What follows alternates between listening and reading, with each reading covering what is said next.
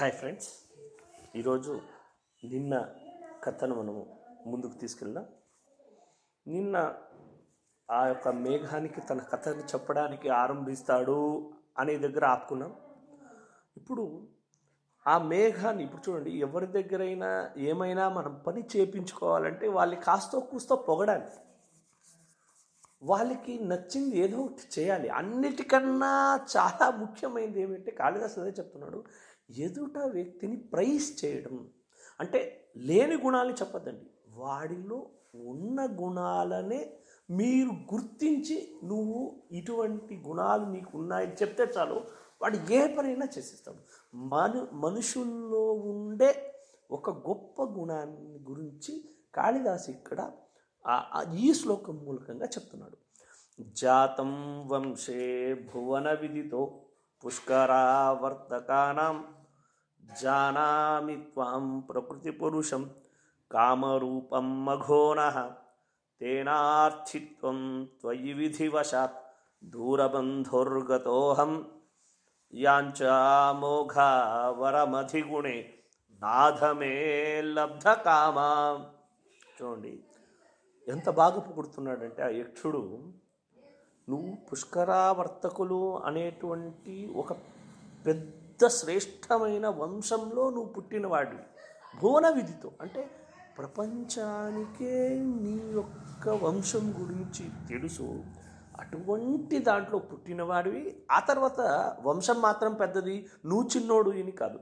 నువ్వు కూడా కామరూపం. ఏ రూపం కావాలంటే ఆ రూపాన్ని తీసుకుంటావు. చూడండి మేఘానికి నిగదితంగా ఇలాగ ఉండాలనేది ఎలాగైతే అలా తన ఇష్టమైన రూపాన్ని తీసుకుంటుంది. మన వల్ల అవుతుందా? కాదు. అటువంటి శ్రేష్టమైనటువంటి ఒక క్వాలిటీ కలిగిన వాడివి నువ్వు. అందువల్ల కుబేరుని శాప మూలంగా నా భార్య నుంచి నేను దూరంగా ఉన్నాను. అందువల్ల నేను నిన్ను వేడుకుంటున్నాను. నిన్నే ఎందుకు వేడుకుంటున్నాను అంటే దానికి ఒక అద్భుతమైన సూక్తిని చెప్తాడు చూడండి. యాంచా మోఘ వరమధిగుణే నాథమే లబ్ధ కామ చూడండి మనల్ని ఇష్టపడే వాళ్ళ దగ్గర అడిగి కాదనిపించుకున్నా లేదనిపించుకున్నా కూడా అది శ్రేష్టమే. కానీ నీచుడు అంటే డబుల్ గేమ్ ఆడేవాడు మన గురించి ఎప్పుడు చెడుగా ఆలోచించేవాడు మన గురించి అందరి దగ్గర చెడుగా చెప్పేవాడు. కేవలం ధనం కోసం మాత్రమే అవకాశాన్ని వెతికేవాడు. ఇలాంటి వాళ్ళ దగ్గర మీరు చెప్పి పని చేయించుకున్నా కూడా తప్పకుండా దాన్ని మిస్యూజ్ చేస్తారు. అందువల్ల మన పని కాకపోయినా పర్లేదు. ఎవడైతే శ్రేష్ఠుడు ఎవడైతే ఉత్తముడు అని అనిపిస్తాడు మనకు పని చేసి పెట్టినా దానివల్ల మిస్యూజ్ అనేది చెయ్యడు అని అనిపిస్తారో అటువంటి వాళ్ళ దగ్గర మాత్రమే మీరు వెళ్ళండి. పని కాకపోయినా పర్లేదు. వాళ్ళ దగ్గరికి వెళ్ళండి అని ఒక అద్భుతమైనటువంటి సందేశాన్ని కాళిదాసు మనకిచ్చాడు. ముందు ఇంక ఇంకా కొంచెం పొగడతాడు. అంటే నీలో ఈ గుణం ఉంది. అంటే నాకు సహాయం చేయడానికి కరెక్ట్ అయిన వాడి నువ్వే. ఎందుకంటే సంతప్తానం త్వమసి శరణం తత్వయోధ ప్రియాయా సందేశం మే హరధనపతి క్రోధ విశ్లేషితస్య. గంతవ్యాతే వసతిరలక నామయక్షేశ్వరాణం బాహ్యోద్యానస్థితహరశిర చంద్రికాధౌతహర్మ్య చూడు మేఘమా నీ పనేమి? ఏ ప్రదేశమైతే వేడవుతుంది అత్యంత వేడైనప్పుడు నువ్వేం చేస్తావు? నీ యొక్క అమృతం లాంటి చినుకలను అక్కడ జార్చి ఆ వేడినంతా తీసేసి ఆ ప్రదేశాన్ని చల్లబరుస్తాం అందువల్ల నా నా హృదయ ప్రదేశము కూడా విరహాగ్నితో వేడైపోయింది.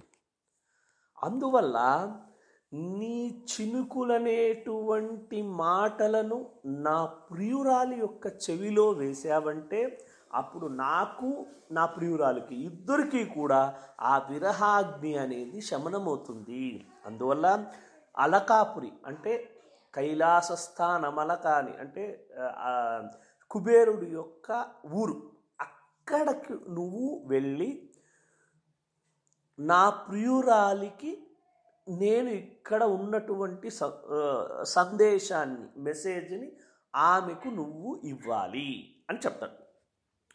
అందు ఆమెను ఎలా గుర్తుపెట్టడం అంటే చాలా ఈజీ. బాహ్యోద్యాన స్థిత హరశిర చంద్రికా ధౌత హర్మ్య. అంటే ఆమె హర్మ్యం అంటే విల్లా అని. ఇప్పుడు విల్లా అంటాం కదా అట్లా. ఆ కాలంలో హర్మ్యలు అంటే విల్లా. ఆ విల్లా బయట ఒక పార్క్ ఉంటుంది.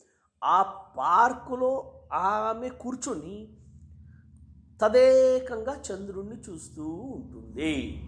అంతే కదా? ఇప్పుడు అమ్మాయిలు చూడండి. అమ్మాయిలు తన ప్రేమని తన ప్రియుడికి తప్ప ఇంకెవ్వరి దగ్గర కూడా వెలిపించుకోరు అందువల్ల ఏమంటే ఏ చంద్రునిలోనో ఏ చెట్లలోనో ఏ పుట్టల్లోనో తన తన ఒక ప్రేమికుడిని ఊహించుకొని దాన్నే చూస్తూ ఉంటారు.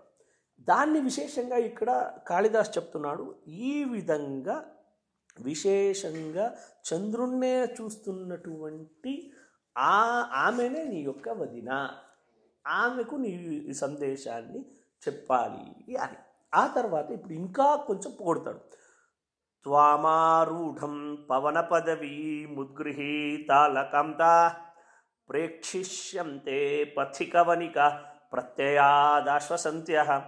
కస్సన్నద్ధే విరహ విధురాం త్వయ్యుపేక్షేతజాయాం న స్యాదన్యోప్యహమివ జనో యపరాధీన వృత్తి చూడు ప్రేమికుల్ని కలిపేటువంటి గుణం నీకు ఎప్పుడో ఉందే ఉంది. ఎందుకంటే చూడండి పూర్వకాలంలో కేవలం వ్యవసాయం మాత్రం చేసేవారు. సో అప్పుడు ఎప్పుడైతే మేఘం మేఘం కమ్ముకుంటుందో కారు మబ్బులు ఉంటుందో అప్పుడు రైతులందరూ ఆ ఆ పొలాల్లో పనిచేసే వాళ్ళందరూ ఏం చేసేవాళ్ళు? అందరూ ఇంటికి వచ్చేసేవాళ్ళు. ఎప్పుడైతే ఈ యొక్క మేఘాలు కమ్ముకుంటాయో అప్పుడు ఆ యొక్క స్త్రీలు ఇంటి ముందుకొచ్చి వాళ్ళ జడపైన వేళ్ళతో పైనుంచి కిందకు ఇలా అంటూ ఉంటారు అని.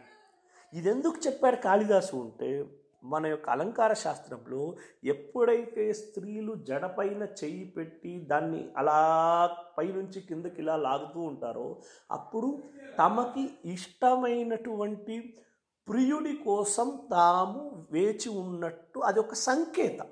సో అప్పుడు ఎప్పుడైతే వాన వస్తుంది వాన రాగానే తన ప్రియుడు ఇంటికి వచ్చేస్తాడు ఇంటికి రాగానే వాడితో మాట్లాడుకోవచ్చు అనే ఆ దీంతో వాళ్ళు ఆ ఆ సంకేతంగా ఆ జడ పైన ఇలా వేళ్ళు చేసుకుంటూ ఉంటారు. అందువల్ల కసన్నద్ధే విరహ విధురాం తుయ్యుపేక్షేత జాయం. కానీ ఇప్పుడు ఎంత ఇప్పుడు విరహంలో ఉన్నటువంటి వాళ్ళు అంటే భర్త తన నుంచి దూరంగా ఉన్నటువంటి వాళ్ళు ఆ యొక్క వాన ఆ కమ్ముకున్న వెంటనే ఇంకేమి ఆ గా ఆ చిరు జల్లు అనేది కురుస్తూ ఉండగా తన ప్రియుడిని దూరంగా చూసినటువంటి వాళ్ళు లేదా ప్రియుడు లేకపోయినా కూడా వారి మదిలో ప్రియుడినే తలుచుకుంటుంటారు. ఎందుకంటే అట్మాస్ఫియర్ ఆ యొక్క ఆ- ఆ శృంగార జీవితానికి అనుకూలమైన వాతావరణం ఉంటుంది కనుక తప్పకుండా అప్పుడు ప్రియుడిని ప్రియు ప్రియుణ్ణి లేదా ప్రియురాల్ని తలుచుకుంటూనే ఉంటారు. అందువల్ల నస్యాదన్యో పెహమివజనో యపరాధీన వృత్తి. అంటే ఆ వాన పడిందంటే సామర్థ్యం ఇప్పుడు దగ్గరగా ప్రియుడు ప్రియురాలు ఉందంటే ఆ ప్రియుడు పరిగెత్తుకుని వెళ్ళిపోతాడు ప్రియు ప్రియురాల దగ్గరికి. కానీ నేను వెళ్ళలేను.